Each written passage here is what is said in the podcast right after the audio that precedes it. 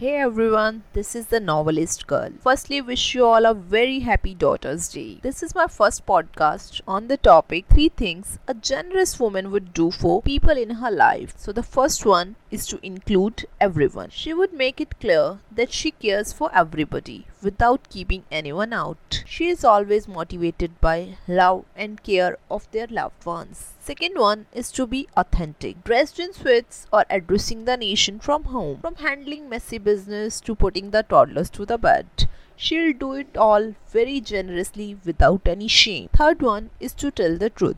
Love alone wouldn't get you very, very far. Truth is enormously important to build the trust. Showing what they know, what they don't know, and sharing the optimism will help you get through something together. She will just never keep you in the dark. So just embrace all the beautiful ladies around you. Stay tuned on my channel and just keep supporting. Thank you very much.